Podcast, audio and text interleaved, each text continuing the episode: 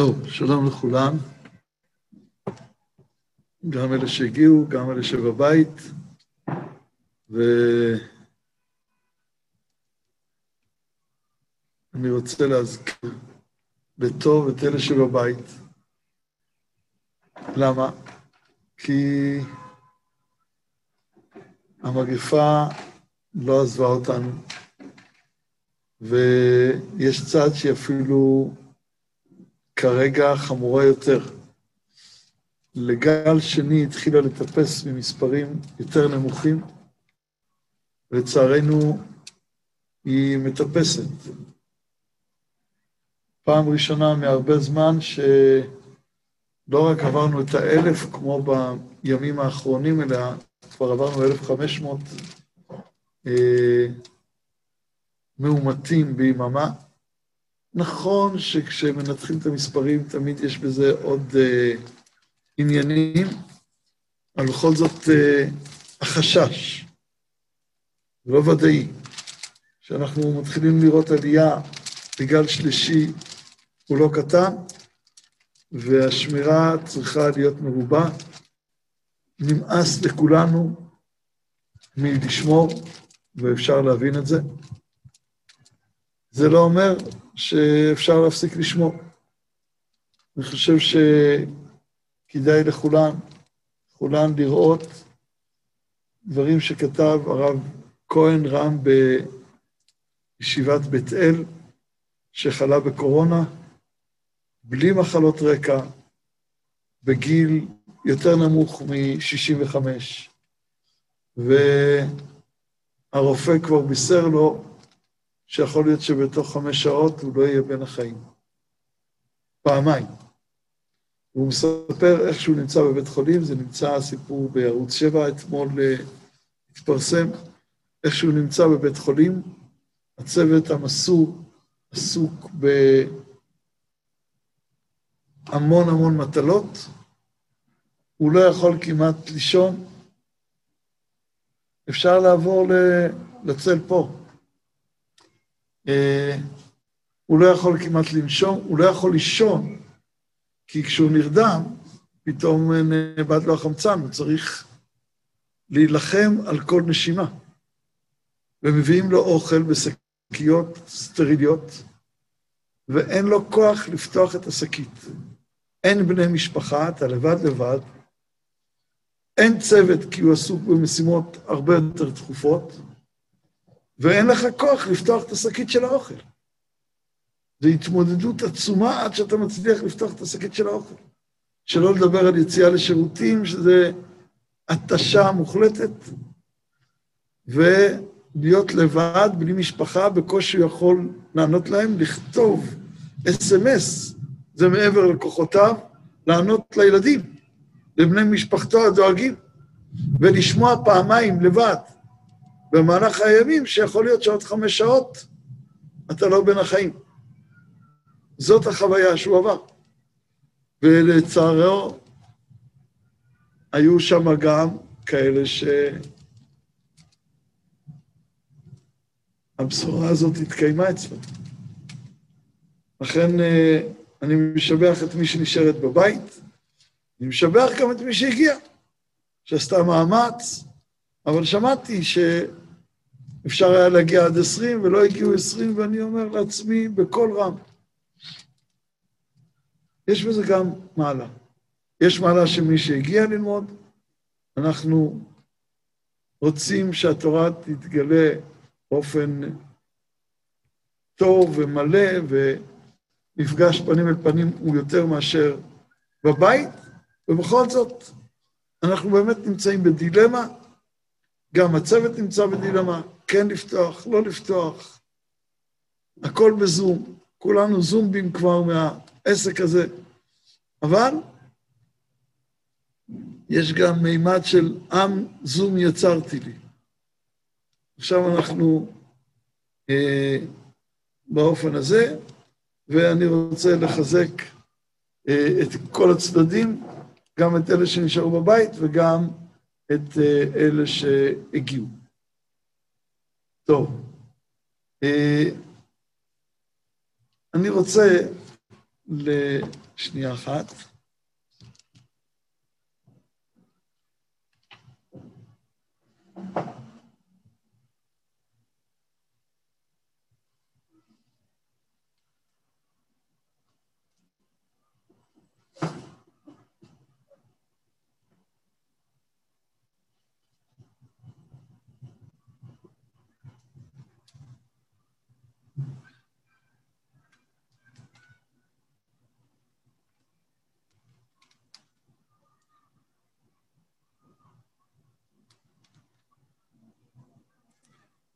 אני מניח שחלק מהצ'אטים פה זה מפעם קודמת? אני לא כן, מס... כן.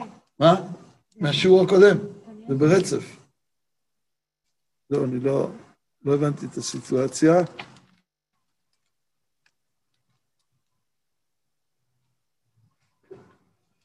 אה, טוב, שאלו אם אפשר לשאול השאלות לשיעור הקודם, אז אולי באמת נתחיל משאלות, ונבקש ממיכל לשלוח עוד פעם את הצ'אט הקודם, כי הוא נאבד לי פה במעלה הצ'אטים. יש פה דיונים, שומע טוב, לא שומע טוב, אז זה הוא נאבד לי. אז נשמח אה, חזרה. אפשר לשאול שאלות מהשיעור הקודם, מי שרוצה, אלה שהגיעו אולי קודמות וראשונות, יש שאלות שרוצים לשאול?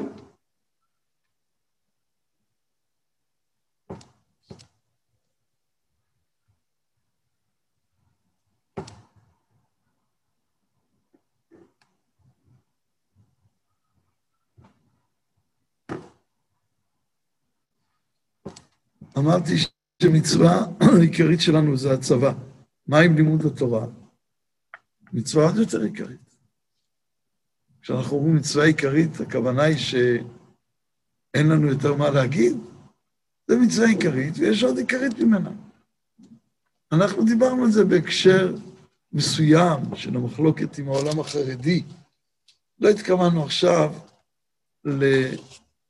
לשאלה שבעצם עולה כאן, מה עדיף לימוד תורה או צבא. זו סוגיה, סוגיה אחרת, אה, שצריכה להידון בפני עצמה, ואין ספק שהקמת, הקמת עולם התורה של האומה ושל המדינה היא עוד יותר אה, עליונה ונשגבה אפילו מהקמת הצבא, אם כי צריך את שניהם. כמו שלימוד תורה יותר חשוב מאכילה, אבל אף אחד לא מעלה על דעתו שאפשר לוותר על האכילה, ובמובן הלאומי, אותו דבר אי אפשר לוותר על הצבא, אם כי לימוד התורה בונה את הקומה הרוחנית והצבא בונה את הקומה הגשמית. טוב, אנחנו, אני אוותר פה על המשך השאלות, אני רואה ש... בואו בוא נחזור לסדר.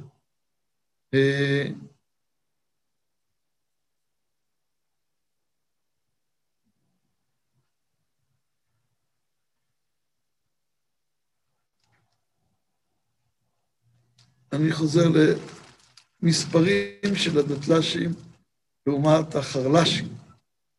אה, החרדליש, אה, החרד"לים. לא דיברנו על זה? נדמה לי שהזכרנו את זה בסוף השיעור הקודם. אני רוצה רגע לפרוס את היריעה, מה העבודה שעשינו. אה, אני לא זוכר אם פרסנו את זה בפעם שעברה מספיק טוב.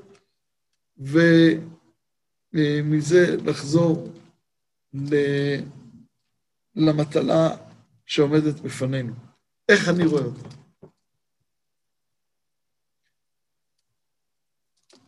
העבודה שעשינו בעקבות אה,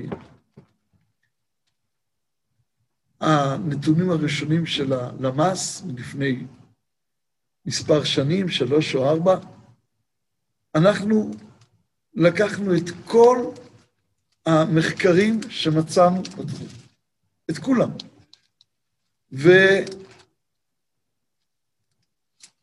ומינינו חוקר שמבין בחקירת מידע, היה קצין במודיעין, הוא לא סטטיסטיקאי, הוא לא אה, איש אקדמיה במובן הזה, הוא עכשיו גומר תואר שני, אבל לא בתחום הזה, אבל הוא כן אה, בעל מקצוע באיסוף מידע וניתוחו.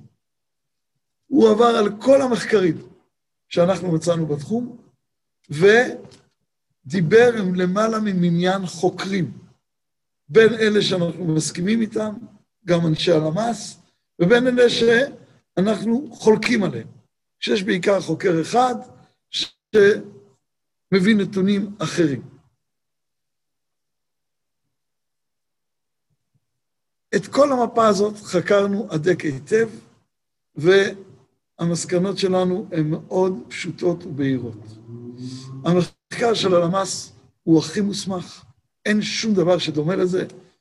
החולק עלינו לקח 1,500, אה, שענו לו לשאלון שהוא שאל, הוא שלח שאלונים להרבה מאוד אנשים, 1,500 ענו לו, האם ה-1,500 האלה שעונים, הם נוטים יותר לסוג מסוים, אנחנו לא יודעים, אבל יכולה להיות הטעיה כזאת. ה-1,500 האלה נתנו לו נתונים שהם רק תחת ידו, הוא נותן רק את הסך הכל, הוא לא מאפשר לנתח את הנתונים. הזמינו את הדבר ממנו, החמד, כלומר, מי שהזמין, יש לו, הוא בעל אינטרס בעניין, הוא קיבל על זה שכר מהמזמין. כל אלה, הם לא אומרים שזה לא טוב מה שהוא עשה, רק שזה שם עוד ועוד ועוד סימני שאלה. לעומת זאת, הלמ"ס זה גוף ענק, שכשהוא עושה מחקר, הוא מגיע לאדם עם מאות דפים של שאלות, מאות דפים של שאלות, עוברים במשך שעות על שעות. אני עברתי את זה, זה חובה, אי אפשר לסרב לפקיד של הלמ"ס מלעשות את המעשה הזה. בכל שנה זה נעשה על 7,500 אנשים אחרים בהקשר שלנו, ומתקבלים אותן תוצאות. זה לא מוזמן, זה לא בכסף, אתה חייב לענות על זה, זה תפזורת בכל הארץ, כל שנה 7,500 אחרים, ואותן תוצאות בקירוב. אין יותר מוסמך מזה. וזה נותן גם דבר שהחולק עלינו לא נתן, השוואה בין העולם הדתי לעולם החרדי. וזה בעיניי המהפך הכי משמעותי שנכון וצריך לדבר עליו. עד היום לא הייתה לנו אפשרות להשוות. היכולת להשוות נותנת לנו את הכיוון של התיקון.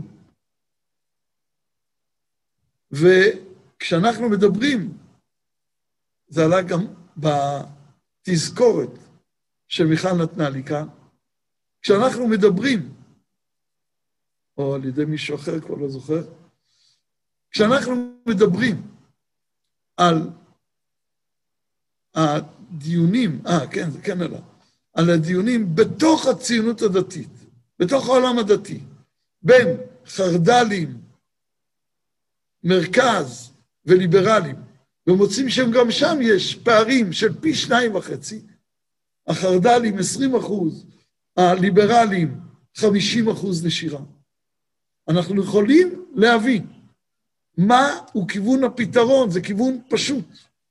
הכיוון של הפתרון הוא לקחת את אותם רכיבים של שמירה יותר טובה, של הבדלה יותר מחודדת, נלמד את זה בעזרת השם בשבוע הבא, דברים שהרב קוק אמר בחנוכת הבית, באמת צריך לדאוג להביא דפים, איך עושים את זה?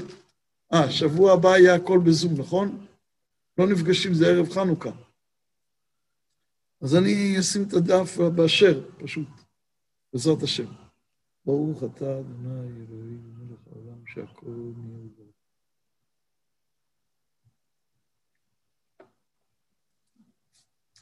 התיקון הוא מרכיבים של שמירה, של הגנה יותר גדולים.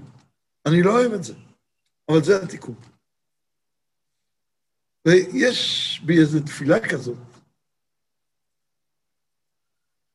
שיש כדוגמתה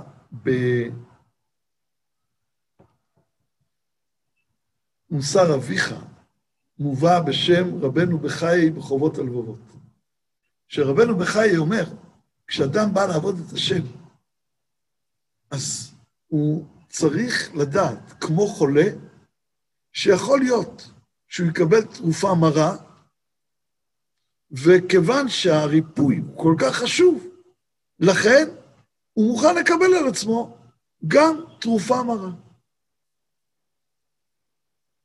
ודווקא אם הוא יקבל עצמו את מרירות הסם, כלשונו של רבנו בחיי, יכול להיות שאחרי זה יתגלה שזה לא כל כך מר, כמו שהוא חשב. והתרופה המרה שאדם צריך לקבל על עצמו בעבודת השם, זה שלפעמים יש בזה מימד של מאמץ, שהוא כופה את עצמו, זה לא רק הפקר, זה לא רק זרימה חופשית, אלא גם הכוונה וגם לפעמים מאבק. זה חלק מהתהליך. וכשאדם מקבל על עצמו את זה, אז ממילא זה בעצמו מקל עליו בהמשך הדרך את היכולת להתקדם. למה? כי אם הוא לא מקבל על עצמו, ומגיע איזה סם שיש בו מרירות, הוא מופתע, הוא נסוג אחור, התדהמה מבלבלת אותו, מה אני עושה? זה מה? וזה משתק אותו. ויכול להיות שגם גורם לו לבעוט ולהתנגדויות בתוכו. אז זה לא הדרך, אם זה מר, זה לא הדרך.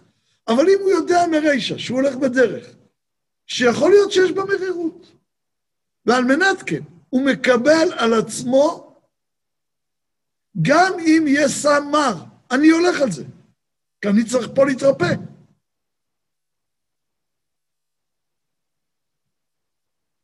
כשהייתי ילד, היו לי איזה יבלות גדולות ברגל, בברך, איזו יבלת גדולה, והרופא אמר שכדאי לעשות ניתוח ולהוריד את זה. נסענו לקופת חולים לירושלים, אבא שלי ליווה אותי, אבי מורי עליו השלום, והוא אה, שאל אותי, הוא צריך ללכת לעבודה, זה על חשבון הזמן של העבודה.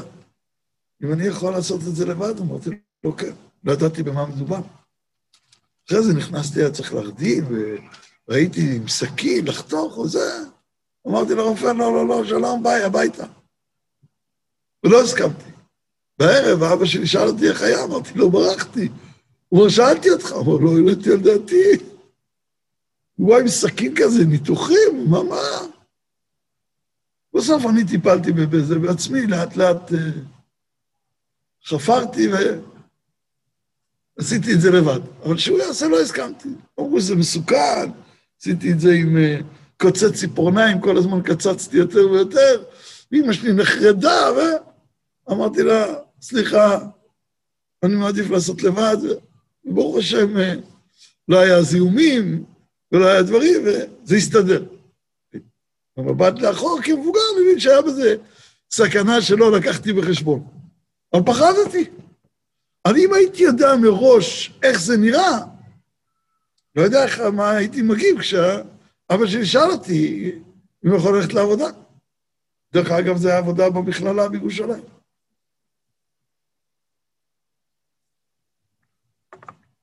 גם הרב ברוך וגם אני דור שני למורים במכללה. אז אם כן, צריך לדעת למה אנחנו מתכוננים, לקראת מה אנחנו הולכים. וכמו בעבודת השם הפרטית, שאדם צריך להתכונן לקבל את מרירות הסם, ואז הוא רואה שמרירות הסם זה חלק קטן מתוך מארג שלם של חיים ושל רפואה ושל... התחדשות הבריאות, וזה משתלם לו מאוד, וזה משמח מאוד, אבל באיזשהו מקום יש גם סמה. כך גם במובן הציבורי. יש לנו מה לרפא. ויכול להיות שתהליך הריפוי יכלול גם סמר. מהו הסמר? שפתיחות שהייתה לנו, שאנחנו רוצים לשים את זה על השולחן. האם פתיחות היא מצווה רבה כל כך שדוחה את כל התורה כולה? או שמי ששומר תורה ועושה את זה בדרך של פתיחות, יש בזה גם מעלות, גם חסרונות, וצריך לבדוק אותם היטב. ואני רוצה לקבל עליי בפני כולכם, הרי אני מקבל עליי שגם אם הסם יהיה מר, אני מוכן ללכת בדרך. מה אם יררו את הסם? קודם כל, שאני אאלץ לא לפתח כל דבר. אני מוכן לקבל עליי סגירות. האם אני אוהב סגירות? לא. אני אומר בפה מלא. אני אוהב פתיחות. אני סקרן, אני קורא הרבה, נפגש עם הרבה דברים. לא אוהב סגירות. אבל כל מה שאני אצטרך לסגור בשביל לרפא, אני מוכן לקבל. אם אפשר יותר בקול. הגדרה לסגירות זה שיש ספרים שאני לא אקרא, יש רמות uh, באינטרנט שאני לא אפתח. נכון, ומה שהחרד"לים בוחרים לעצמם לעומת הליברלים בעניין הזה, זה הרבה יותר הגנות, והתוצאות בהתאם. זאת הטענה. אם ניקח את כל החרד"לים, האם הם נמנעים הרבה יותר מלקרוא ספרים, מלהחזיק טלוויזיה, מלהיות עם הגנות יותר אה, דלילות באינטרנט, מפגשים עם תרבויות זרות. האם הם מגינים על עצמם הרבה יותר? כן. האם יש לזה תוצאות ברוכות? כן. האם יש גם כמה בועטים שהסגירות חונקת אותם? כן. יש איזו הנחת עבודה בציונות הדתית, ובעיניי היא הבעיה בה"א הידיעה. הנחת עבודה שאומרת, ככל שתפתח יותר זה יבוא יותר מבחירה חופשית, ולכן יגייס יותר את התלמידים, את התלמידות, את הבנים, הבנות, להמשיך בדרך, וככל שתחנוק אותם יותר, הם יבעטו יותר ויצאו יותר החוצה. אתם מכירות את ההנחת עבודה הזאת? כן. אני רואה שגם בבית וגם פה מכירות את הנחת העבודה הזאת. זה, זה סימה, סיסמה כזאת, מנטרה של הציונות הדתית. אם תפתח, תהיה הזדהות, אם תסגור, תהיה בעיטה. ואני אומר לכם, הסטטיסטיקה אומרת הפוך. אם תסגור, תהיה שמירה, אם תפתח, תהיה נזילה. זה מה שאומרת הסטטיסטיקה. האם אני אוהב את זה? לא. אני אוהב פתיחות. האם זאת הסטטיסטיקה? כן. האם אני מוכן לשלם את המחיר של מהירות הסם? הרי אני מקבל עליי לקבל את מהירות הסם. אני מוכן. ובלבד שאני לא אלקה במחלה הזאת, שהבנים שלי לא מקבלים את השרביט של אמונה ותורה ויראת שמיים וקדושה. ודבקות אלוקית. אני מוכן. אבל מרירות הסם כוללת עוד דברים.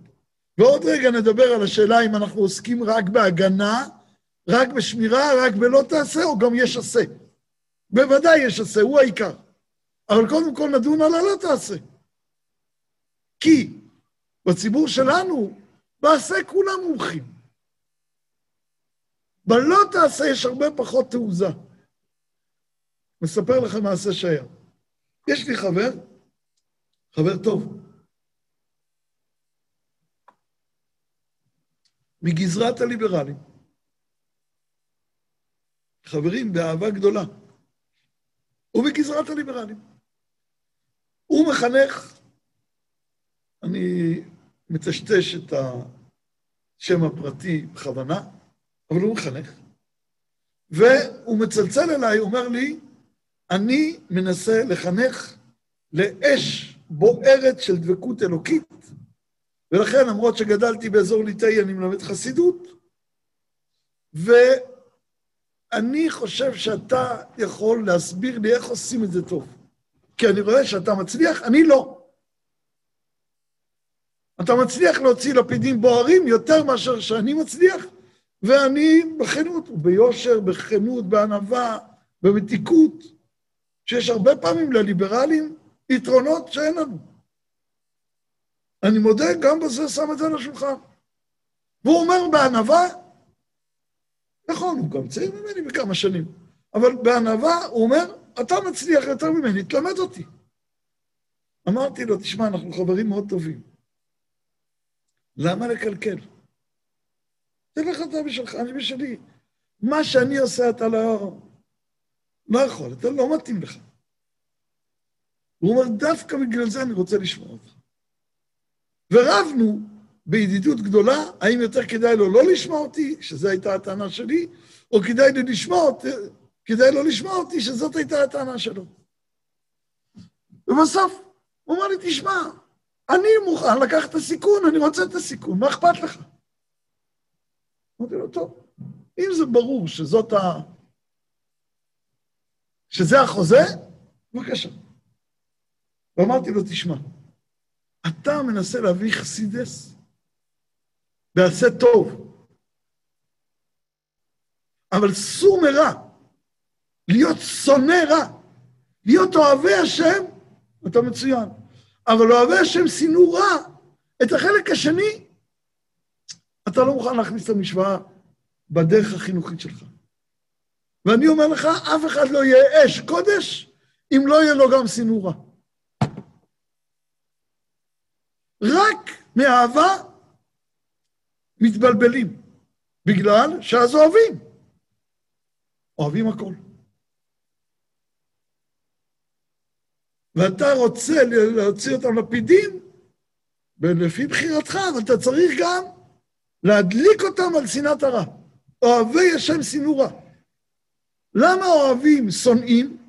דיברנו על זה? לא דיברנו על זה? דיברנו על הפסוק הזה? לא זוכרות. טוב, אם אתן לא מגיבות, אני חופשי לעשות מה שאני רוצה. ובכן, איך יכול להיות שדווקא האוהבים שונאים? אוהבי השם שנאו. תשובה, תמיד אוהבים שונאים. אם חתן רואה שמישהו רוצה לפגוע בכלה שלו, הוא מוכן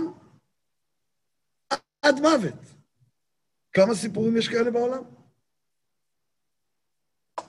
כמה אחוזים מהרומנים בעולם, לא קראתי הרבה, אבל אני מבין קצת הכיוון, כמה אחוזים מהרומנים בעולם עוסקים בזה שהיה ניסיון פגיעה בכלה, והחתן מוכן להילחם וגם למות למענה. להילחם זה אומר שבגלל שהוא אוהב אותה, הוא שונא את המתנכל. חרב נוקמת נקם ברית. אם יש לו ברית איתה, הוא קראתי את הברית נישואים, אז יש לו חרב שמוכנה לנקום, נקמה את הברית. אם מישהו יבוא להפר את הברית הזאת. ואם מישהו נוגע בבן שלי, ככל שאני אוהב את הבן יותר, אני יותר נלחם בו. כיוון שהרע מפריע לדבקות האלוקית, לכן אוהבי השם שנאו רע. שנאה ואהבה ירדו כרוכים יחד בעולם. וההזיה שאני יכול רק לאהוב, בלי שום שנאה, מתגלה כבלתי אפשרית בעולם הזה. אנחנו רוצים להגיע לימים שבהם רק אהבה תהיה. אבל זה לא הגיע עדיין. דוחקים אותנו לשם מבפנים. זה דוחק חשוב, יקר. ואנחנו צריכים להיות מלאים רצון לאהבה שאין בה כבר סינורה. כי הרע יכלה מן העולם, אז יהיה אהבה לכל. ובמידות הראייה הרב כותב שהאהבה צריכה להיות בלב לכל. הרב ציודה מביא שם למטה בהערות כמה מקורות בפנימיות התורה בעיקר, שהאהבה צריכה להיות לכל. אבל לפני הרב זצ"ל לא מצאנו את זה כל כך חריף. שהשם הוא טוב לכל ואנחנו צריכים להידבק במידותיו, חשבון כזה כבר היה. אבל שאנחנו צריכים לאהוב את הכל, הרב זצ"ל טבע את זה מאיתנו. אבל, האם הגיעה השעה שאני יכול לאהוב את הכל כמו שהוא? לא. ולכן יש אוהבי השם סינורה, אמרתי לו, לאותו מחנך, לאותו יהודי, תלמיד חכם, אם אתה רוצה להדליק, אתה חייב גם למסור לדור הבא שנאת הרע. הוא קופץ ואומר לי, את זה אני לא יכול. אמרתי לו, אני הצעתי לך לא להקשיב לי. אני רואה שאתה לא יכול. ואם אתה לא יכול, אז לא יהיה. אומר לי, זה תלוי בזה, אין, אין דרך אחרת? אמרתי לו, אתה שואל לדעתי. לדעתי אין דרך אחרת. האם אני חלמתי כשהייתי צעיר לעסוק בעניינים כאלה? לחלוטין לא. אני חשבתי שאני רק אלמד אהבת השם והמעגלים שמסביב זה. ביחיד, בעבודת השם, זה מה שהיה החלום שלי, ללמד אהבת השם. זה עד עצם היום הזה הדבר שהכי מדליק אותי, הכי נוגע לי. אבל כשאני מסתכל על הדור, אני מבין שאני חייב ללמד את כל הפסוק. למרות נטייתי העמוקה לחלק הראשון, אני מוצא את עצמי נדחף על ידי הקדוש ברוך הוא, להשלים גם את החלק השני. ולכן אני אומר, אני מוכן לקבל את המרירות, אני הייתי רוצה רק את הראשון. אני מוכן לקבל מרירות הסם, ושאני אעסוק גם בחלק השני. כי לשלם את המחיר של המחלה הזו, של 40 אחוז נשירה, אני לא מוכן. ואני מעדיף תרופה מרה מאשר מחלה כזאת. יש עוד חשבון,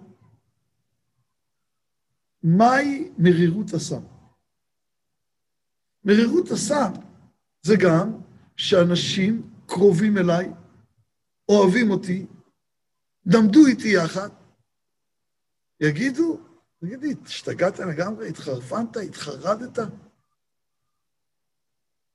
והאשמה הנוראית שאני התחרדתי מרחפת מעל ראשי, וגם מרחיקה ממני אנשים שטוענים שאני התחרדתי, ושמים עליי תווית חרדלי, וכבר אמרנו בשבוע שעבר, אני לא זוכר בשיעור הזה, אני האבל, אני לא חרדל. יודעים מה זה האבל? אוהב לאומי. במקום חרד לאומי, אוהב לאומי. חרדה זה ציר היראה, והאמת היא שאני לא חרדלי, אני אבא לי. כלומר, אוהב לאומי. אני גם רוצה מלא אהבת השם, אבל גם באופן של האומה כולה, בגלל צמיחת גאולתנו. אנחנו לא בגלות. ולכן זה לאומי ולכן זה אהבה. כל הרב זצ"ל מלא מאהבה לאומית. גם שהאומה אוהבת את השם, גם אהבת האומה כולה, וגם שהאומה עוברת היום לצד של אהבה לעומת יראה. אני האבל. הרבה יותר מתאים לי האבל מאשר חרדל. אבל בגלל שאוהבי השם שנאו רע, אז אני גם אכנס למלחמה נגד הרע, והרבה מהאנשים מאשימים אותי שאני פחדן ואני מוגלב, לכן אני נזהר ולכן אני נשמר. ואני אומר לכם וגם להם, זה טעות, אני לא פחדן. זה גבורה להילחם ברע, זה לא פחדנות. הם פוחדים להיות חרד"לים, הם פוחדים להילחם ברע, הם פוחדים להגיד למישהו לא. הם אחוזי אימה משותקים. לא יכולים להציב גבולות. לא ילחם, להילחם נגד הרע. מה, אנחנו נלחמים? איזה פחד, זה נורא להילחם. אז הם נמנעים. משנאת הרע, מרוב פחד. אנחנו אמיצים, גיבורים, שצריך להילחם נגד הרע, נילחם. לא נפחד, לא נמצמץ. בדיוק כמו שאומר הימין לשמאל. אנחנו נלחמים כי אנחנו גיבורים ומוכנים גם להילחם, אם צריך. וכיוון שהעיניים הפקוחות שלנו רואות בבהירות שצריך, כי מנסים להשמיד אותנו, באים עלינו להורגנו, אז לכן אנחנו מוכנים להילחם. זה לא פחד שאני יוצא למלחמה, זה גבורה לצאת למלחמה.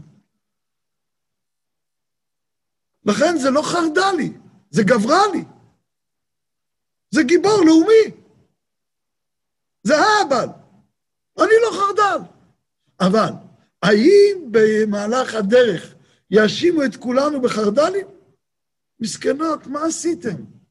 עצם זה שבאתם לאוריה, ושאתם מוכנות לשמוע פונדמנטליסט קיצוני כמוני, אתם גם כן כבר יש לכם תווית. עוד לא כתבו עליכם בעיתון הארץ, אבל חכו, רק תפתחו את הפה, שתי מילים, ותזכו ל... לא רק בעיתון הארץ, גם אולי במקור ראשון, מקור שני, מקור שלישי, יש הרבה מקורות מידע. ולהיות זה שמסומן כחשוך, כפרימיטיבי, כפונדמנטליסט, קיצוני, משיחי, הזוי. מכירות את הארסנל הזה? זה לא כל כך נעים. לא נעים. זה מר. אני מוכן, הרי אני מקבל עליי את מרירות הסם.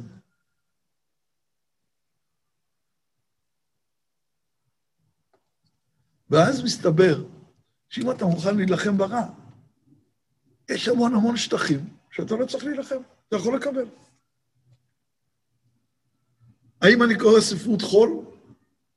לצערי, הקדוש ברוך הוא ברא אותי, לצערי שמחתי, באופן כזה שיש לי הרבה קשיי למידה. לא קל לי ללמוד בכלל, אני קורא יותר מאשר לומד, או שאני לומד בעיון מעט, בעיון הרבה, ויוצר הרבה משלי, או שאני קורא. ללמוד, אני פחות יודע, אין לי הרגלי למידה. כשאמרו הרגלי למידה בכיתה, בדיוק נרדמתי. אז זה לא היה לי הרגלי למידה. מברך אתכם, שיהיה לכם הרגלי למידה טובים, ותעמידו ות, דורות עם הרגלי למידה, אבל אני לא, אני גם לא מחזיק מזה כל כך, זאת האמת, אבל... אבל אתם מחזיקות, תמשיכו להחזיק, זה טוב, זה טוב. לא כל אחד משיגנר, אבל הם משיגנרים. הרגלי למידה זה לא... אז אין לי כל כך הרגלי למידה. אז אני קורא. וממילא גם לקרוא בחול, זה הרבה פעמים מאוד מאוד טוב לי. ואני עושה את זה. אני קורא הרבה ספרות חול. בעיקר מקצועית, מדעית. בתחומים שמעניינים אותי. גם פיזיקה גרעינית, שמאוד מעניין אותי ומעסיק אותי, גם על המפץ הגדול שמאוד מעסיק אותי, גם אסטרונומיה, עוד יותר מזה פסיכולוגיה, פילוסופיה, אני קורא מנהל עסקים, אני קורא הרבה, כלכלה. עכשיו, אולי אם הייתי יכול לבחור, הייתי בוחר להיות רק שקוע בתורה ולא בחול. אבל בפועל, הקדוש ברוך הוא נתן לי נפש כזאת סקרנית ומשוטטת וצריכה ליזון ממרחבים גדולים. ולכן אה, אני קורא. ואני רואה שעם כל זה שאני נלחם מלחמות, אבל אני יכול להיות פתוח להרבה מאוד עולמות. וכשאני נפגש עם אנשים מאוד מאוד פתוחים, לא יודע למה, אין לי רגשי נחיתות בכלל. היה לי מפגשים עם אנשי שמאל, עם פרופסורים ידועים, עם אנשים בכירים. דיברתי איתם, לא הרגשתי שהם פתוחים יותר ממני. אפילו את המילה הזאת, פתוחים, לא, לא. לא הרגשתי רגשי נחיתות. אז מסתבר לי שהסם לא כל כך מר כמו שחשבתי.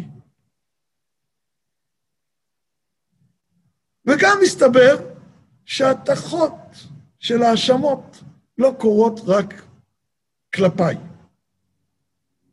תסתכלו מה קורה בין כחול לבן ליש עתיד, שהיו ביחד אותה מפלגה רק לפני מספר חודשים. הלכו ביחד באידיאולוגיה. והם לא שייכים לימין ההזוי, הפונדמנטליסט. תראו איך הם מדברים אחד על השני. אז אה, הכל בסדר.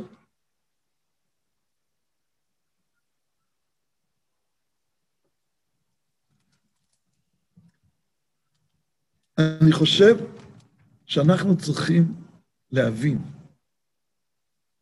שאנחנו זקוקים לתת לדור הבא, הוא זקוק. ואנחנו צריכים להתגייס. הוא זקוק, הדור הבא, להיות גם אוהבי השם וגם סינורה. ושהוא יהיה מוכן לסינורה. שיקבל על עצמו. שאם הוא יצטרך לשנוא, ובשנאה רפש טס לכל הצדדים, הוא מוכן לקבל את זה.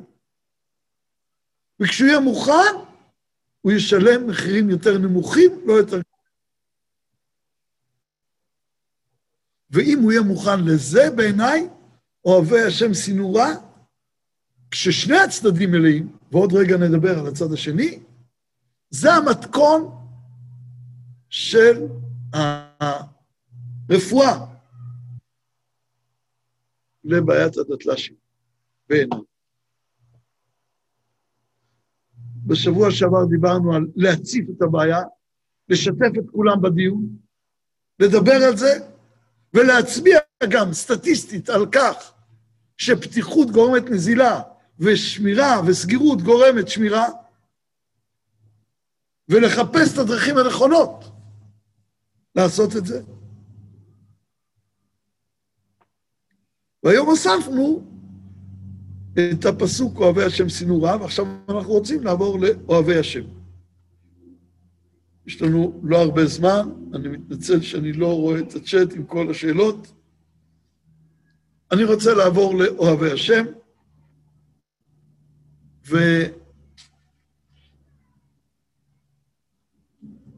ולעסוק בעניין הזה.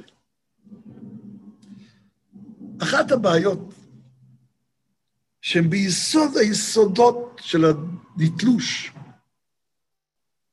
בעיניי זה סיפור, אני אספר לכם סיפור מחרל"ש. יש בקרב העולם החרדי יהודי יקר מאוד מאוד, הרב יחזקאל יחיאל, אה, יחזקאל יחיאל, איי איי איי איי אני אנטישמי, לא זוכר שמות. נגר, נגמר בשטיין, בשיין, בפרבשטיין, לא פרבשטיין. משהו דומה, לא זוכר. יש לי המון המון קלטות שלו, יהודי מפורסם, מטפל בשבאבניקים אה, חרל"שים. כל האזור מחיה הזה. והוא אומר, אתם רוצים לדעת למה אנשים יורדים מהדרך? מה הבעיה? תשאלו אותם.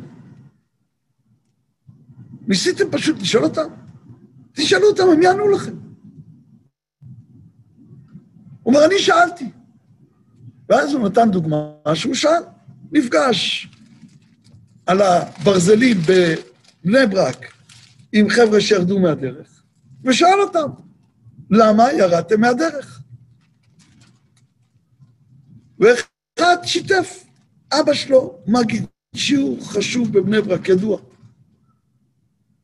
הוא אומר, אני רואה את אבא שלי כל יום, הוא הבן הבכור, רואה את אבא שלי כל יום הולך לישיבה, והוא מבריק, ואנשים מתפעלים מאוד מהשיעורים שלו, אבל הוא הולך לאה. אני רואה אותו לוקח את התיק, הוא הולך לאה. והמשפחה גדלה, ההורים חסכו כסף וקנו דירה שאפשר יהיה להגדיל.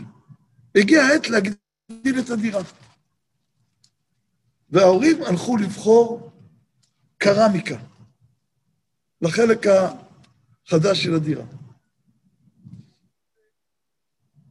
אנחנו הולכים, ואני האח הבכור, לקחו אותי גם כן לבחור, ואנחנו נוסעים לבחור קרמיקה, יוצאים מהבית, ואני רואה אבא שלא הכרתי.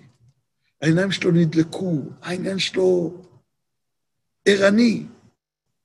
אנחנו נוסעים, הוא מסתובב שם באולם מלא קרמיקות, ואני רואה שיש לו איזה חיות שאין לו בדרך כלל. אז אמרתי לעצמי, אני מבין, העיקר בחיים זה קרמיקה. לא כשם פרטי, כשם משפחה. אז אני הלכתי ישר לקרמיקה, זה מה שהבנתי מאבא שלי. ומה בעצם הוא אמר? השאלה היא, מה מדליק? איפה הלהט? הברק בעיניים, איפה הוא נמצא? האהבה.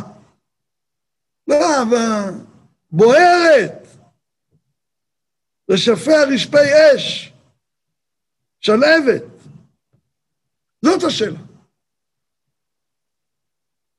ואני חושב שהאמירה אין אדם לומד אלא במקום שבו חפץ, במובן הרחב של המילה, היא אין אדם מעביר את התורה לדור הבא, אלא על ידי נקודת הלהט שלו בתוך עבודת השם.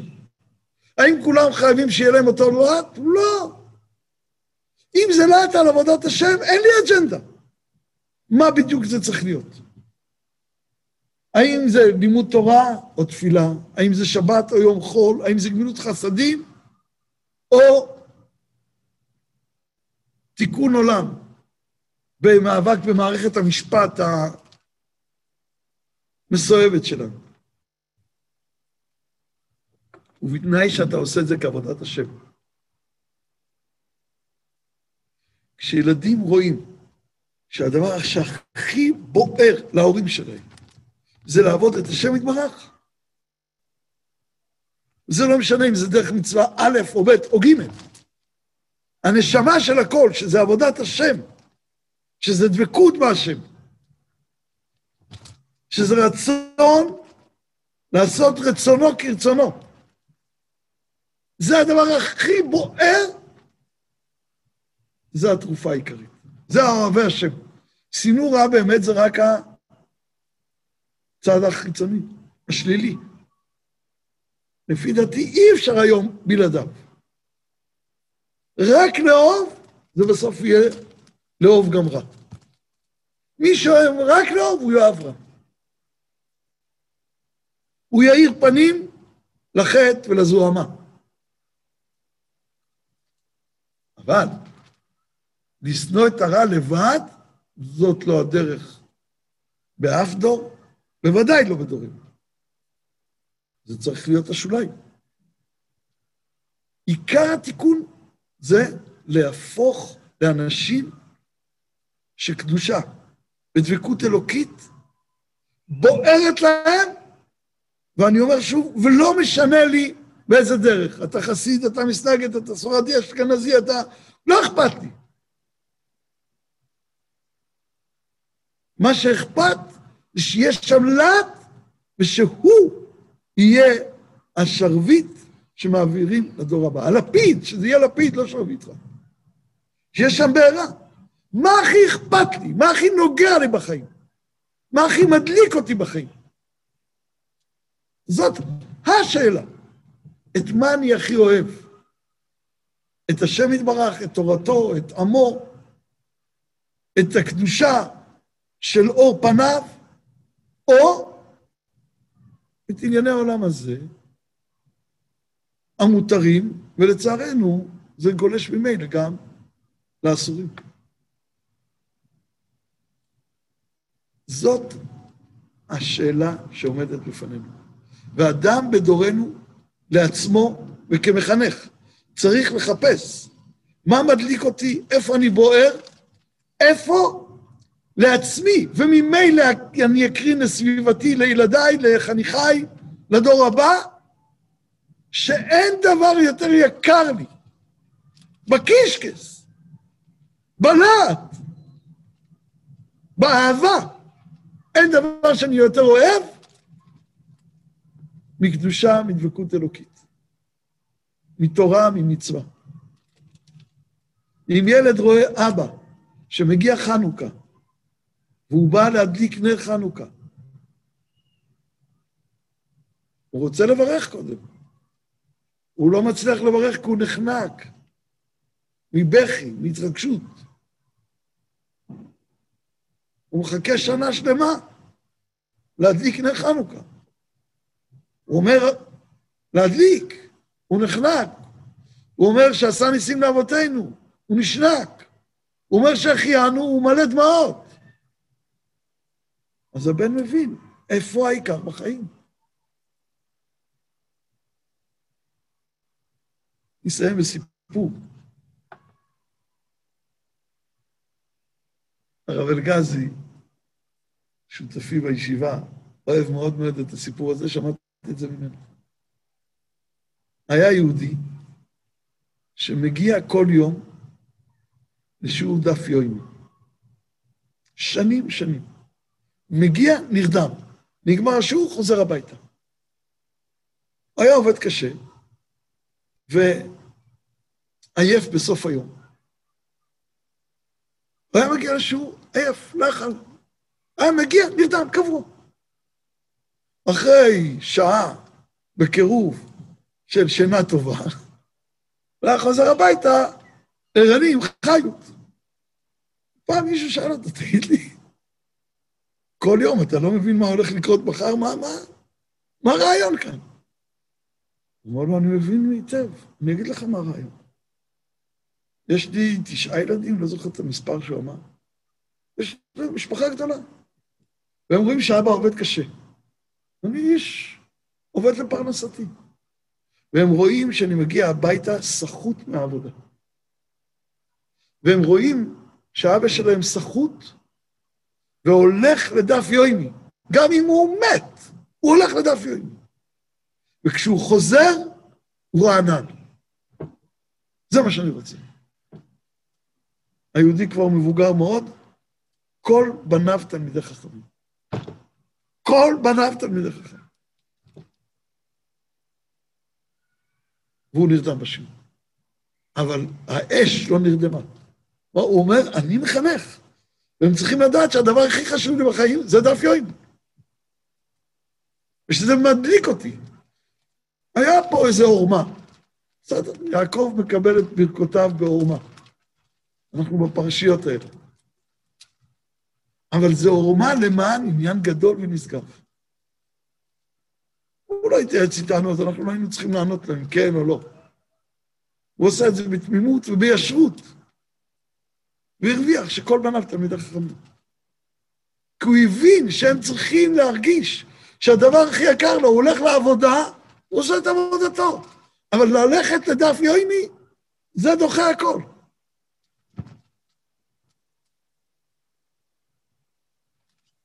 זה סם החיים של החינוך. אתה יכול להיות רם בישיבה, מבריק, נכבד, והבן שלך יזהה שזה לא מה שמדליק אותך. הילדים יודעים על ההורים הרבה יותר ממה שההורים חושבים שהם יודעים. תזכרו קצת עד כמה ניתחתם את כל מה שראיתם מגיל צעיר. הגדרתם, קטלגתם, ההוא ככה, זה ככה. כל הזמן.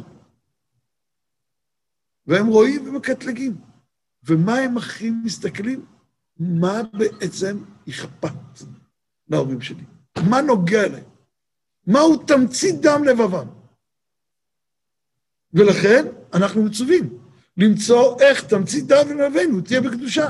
ואם זה לא הולך עם ציצית, אני אעשה עם תפילין, ואם זה לא הולך עם תפילין, תורה, ואם לא אז בקריאת שמע, ואם לא אז בהדלקת נר חנוכה, ואם לא אז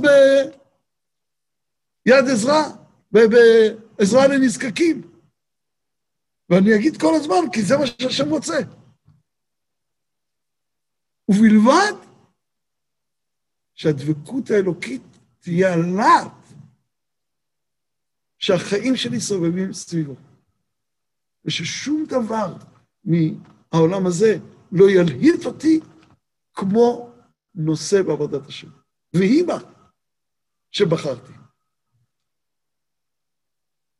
טוב, עד כאן. תודה רבה רבה לכולם.